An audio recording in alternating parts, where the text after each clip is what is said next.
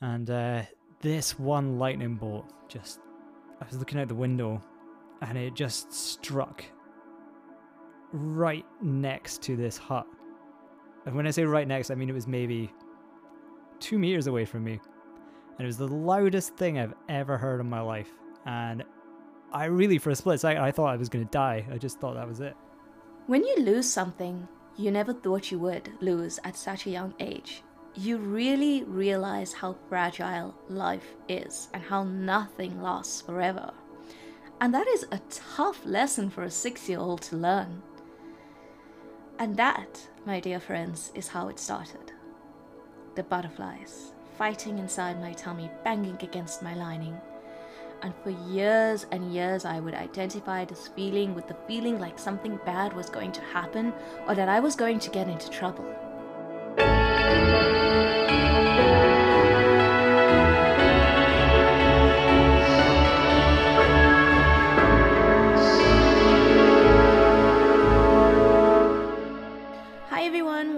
Another episode of Refreshingly Human with myself, Hannah Pillow.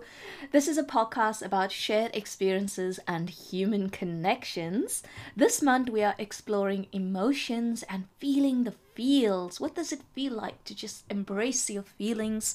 And why do we feel the way we feel? In this episode, I'm going to be exploring fear. Now, fear has been a very constant emotion in my life for such a long time. And it's been something that's been there all the time, but I wasn't always so aware of it, you know? Does that make sense? So, fear, right? It can look and feel different to everyone.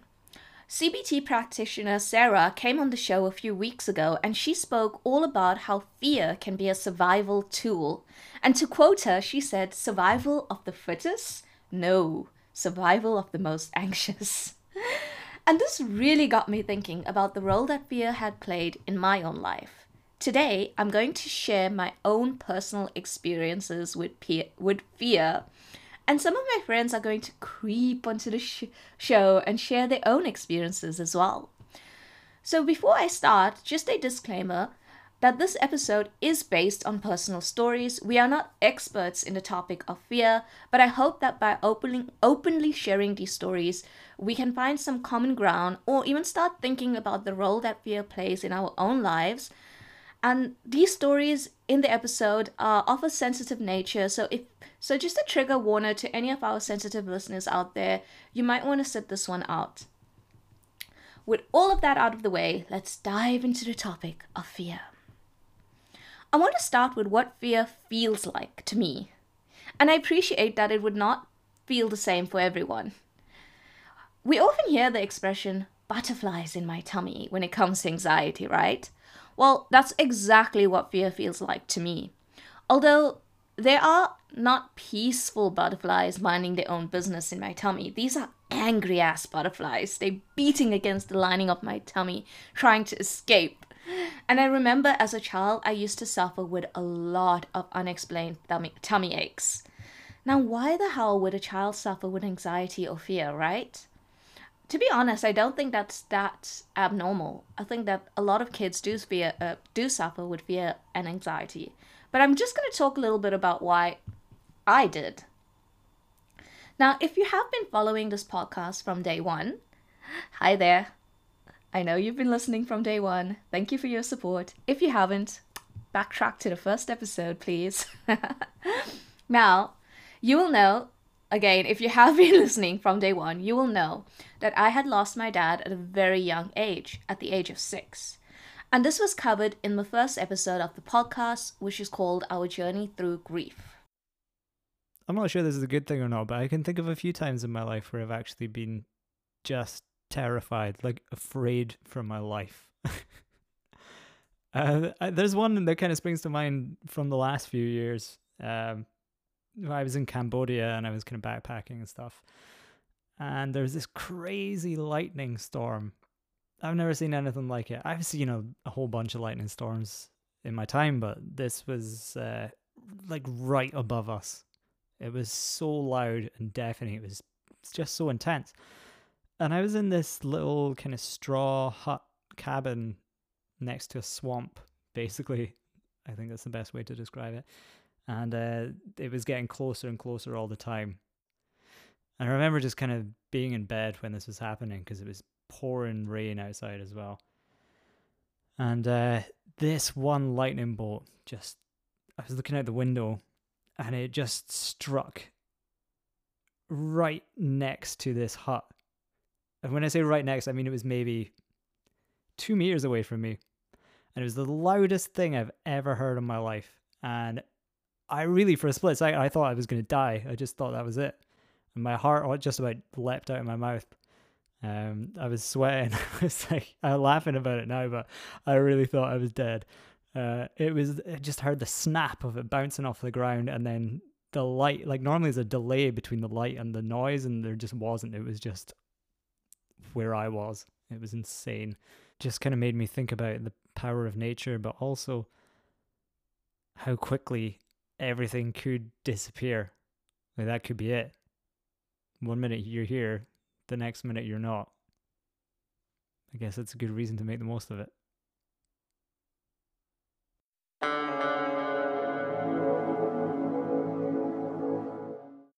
I want to paint a little picture to set up the scene for you. Just so you can visualize the moment that fear seeped into my life. I was six years old. And one night, Daddy was reading me a bedtime story. He was tucking me into bed as he usually did. And I went to bed feeling safe, secure, with Mommy and Daddy in the next room. The next day, I was sitting on the couch in my lounge and the phone rang. Mom answered the phone. Her face went white, and I could hear it in her voice. Something was wrong. Daddy's shop has been robbed, she said to us. Pray that no one gets hurt. And guys, I prayed my little heart out that day. And then the second call came. Daddy's been shot. Keep praying. Siblings and I were pushed into a car. We were drove to the hospital. Mom tagged in Uncle and she rushed into the hospital. Uncle drove us around in circles. Uncle tagged in babysitter as he left us at our grand's house. And we waited and we waited and we waited. And then the call came. The babysitter's daughter. She must have been around seven at that time. She saw her mum break down into tears as she answered the phone. And the daughter looked at me with a blank stare and she said, Your dad's dead. And that is how I found out that my dad died. When you lose something you never thought you would lose at such a young age, you really realize how fragile life is and how nothing lasts forever. And that is a tough lesson for a six year old to learn. And that, my dear friends, is how it started. The butterflies fighting inside my tummy, banging against my lining.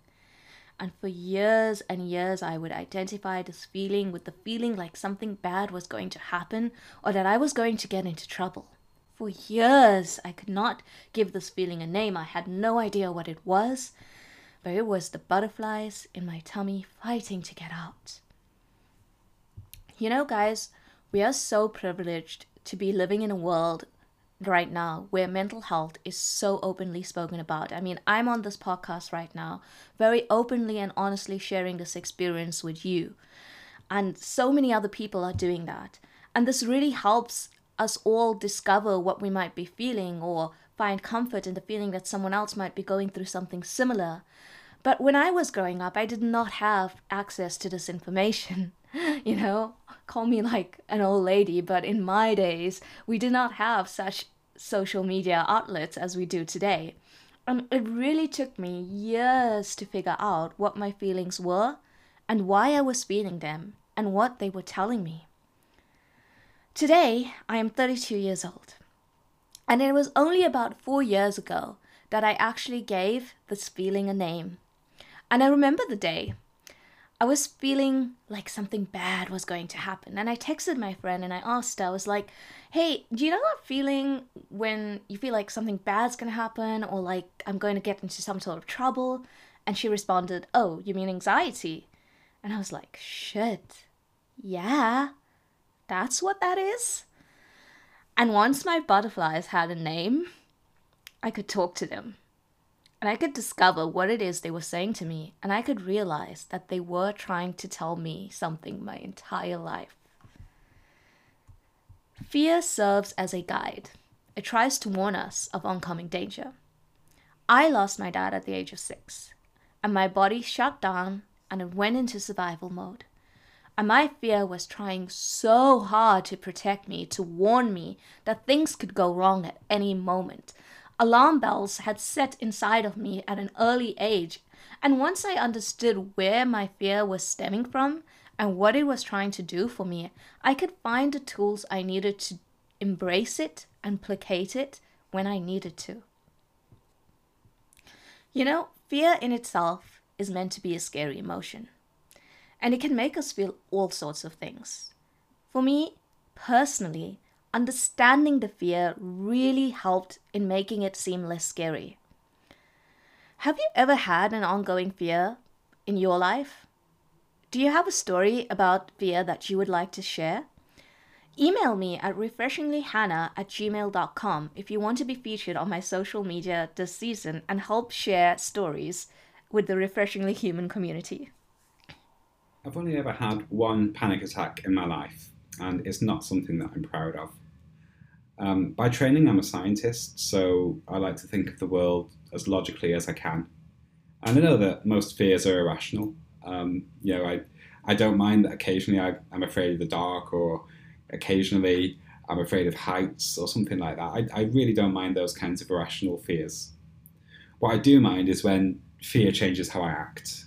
Um, now, there was one time I had to fly from Brussels, where I live, to Geneva to go to CERN, which is a, a big physics lab. And this is the kind of journey I'd done before. It takes about one hour and a half. Um, and there's a bit of travel involved getting to the airport and so on. Now, on the day, I happened to have quite a bad cold. So I'd taken some paracetamol. It would have been enough to take care of the amount of time from getting my getting from my house to the airport, getting on the flight, and then getting to my uh, hotel at the other end. But the flight was delayed. I was there in the most comfortable clothes I could find. I had jogging trousers on and a, a very soft jumper. And I was basically intending to just sleep on the flight if possible. Um, I would get to the other end, get to my hotel, and just sleep. And that, that was all I had to do was get to Geneva and sleep. I then found out that the flight had been delayed for a few hours, and that's not particularly unusual. So I was sitting there in the departures lounge. I managed to find a chair, which was quite lucky, but I could tell the painkillers were wearing off, and everything was being checked. I didn't have anything else on me to take, so my headaches were returning, my fever was returning. I was in quite a, a bad mood, um, and I was having to wait with very little entertainment for this plane to arrive and get ready. I then got onto the flight and the flight was fairly straightforward. Uh, just ran across Central Europe, which you think would be nice and easy, except we had a bit of turbulence that day. So there I was, very ill, lightheaded. Um, I wasn't feeling particularly lucid. Um, and then there was turbulence, and I just couldn't stop thinking, well, what if the plane crashes? That would be terrible. Um, if you've ever flown into Geneva, Geneva is actually in a valley next to the lake, and the airport is very close to the town, and you have to descend quite steep to get in. It's a journey I've done many times, so I, I should have known better. I should have said, well, it's fine. You know, it happens that sometimes in a valley you get turbulence, and when you have to descend that steep and that close to the city, um, it, it can feel a bit dramatic, but it's normal. They've, they've done this thousands of times. I've done it about 20 times by that point. But for some reason that day, that's not how I felt. I felt really scared that we might crash, that something bad would happen. And I started to breathe a bit more quickly. Now, because I was ill, my sense of time and passing of time was not very reliable. So, whereas I thought I was just taking deep breaths just to calm myself down, I was probably hyperventilating. I was breathing too quickly what happened next is something that had never happened to me before and had never happened since. But from what I can tell, it's actually quite a normal response. I think I ended up with too much carbon dioxide in my blood because my hands turned white, they went cold, my fingers curled up, and I lost the sensation in my the end of my fingers, and then eventually in my toes and my feet as well. I was unable to use my hands. I was ill, and I was on a flight uh, full of other people, um, and I was unable to even get out of my seat. The people sitting next to me were very kind. They knew that I was having a bad time. They saw it as a panic attack, and they contacted the uh, cabin crew.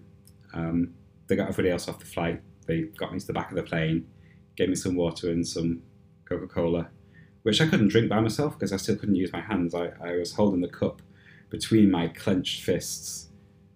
I did manage to spill it, which gave me a wet stain on my upper leg. Didn't look very good. And uh, eventually, they called an ambulance to take me from the plane to the main terminal.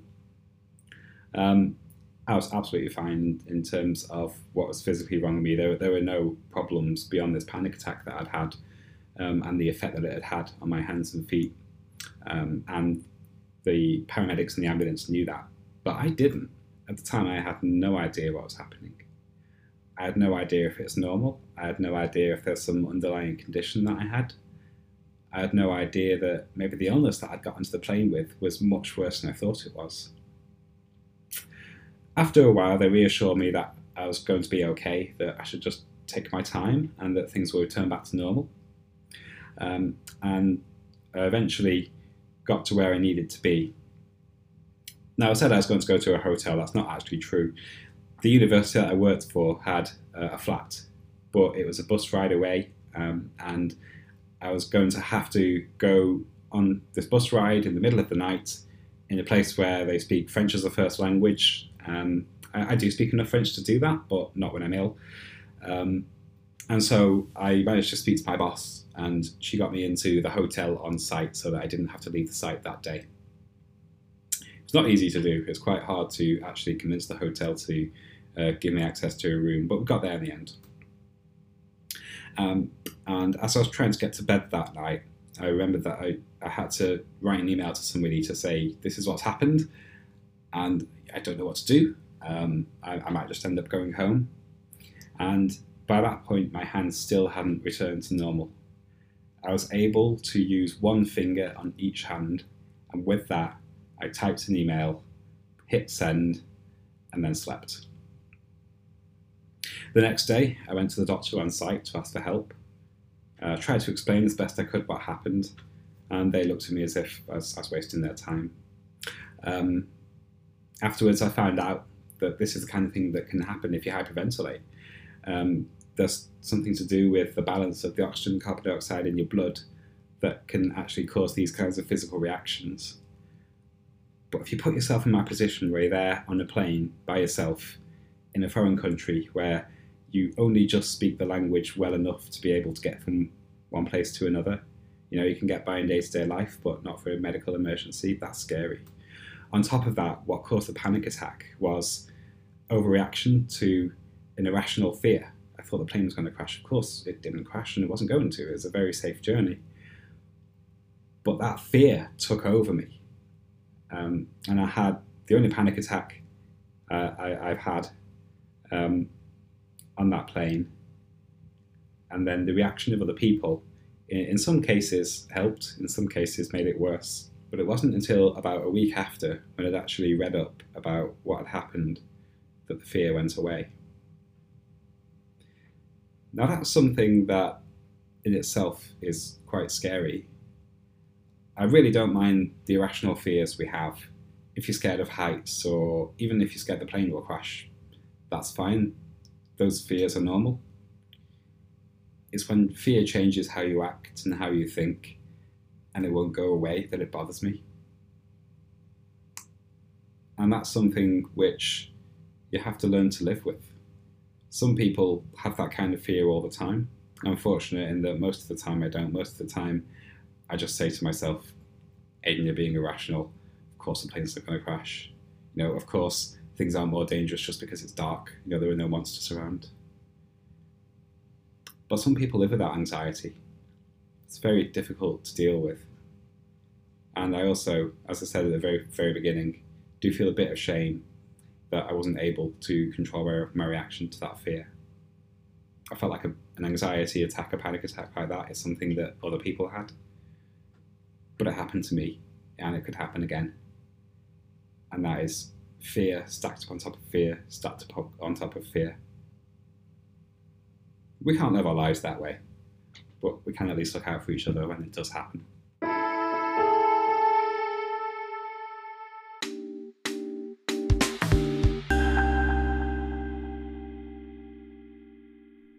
Our time on this beautiful planet Earth is so, so limited. And out of those slim amount of time, it's up to us to make a difference on this world. Because ultimately, when we are gone, it's our deeds that are going to be remembered. And that's the hard truth. But what if we could be just a little more productive, just be a little happier, just be a little healthier?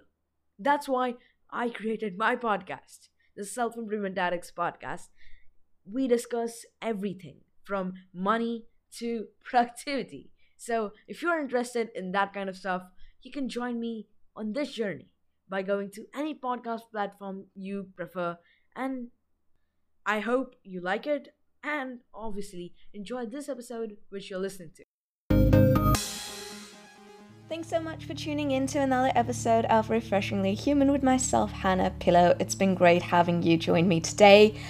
If you liked my content, please do share it with a friend you think would find it interesting and subscribe to the show as well. I would love to have you listening in to many episodes to come. You can find me on the socials. I'm on Facebook as Refreshingly Human and Instagram as Hannah Pillow. See you next time.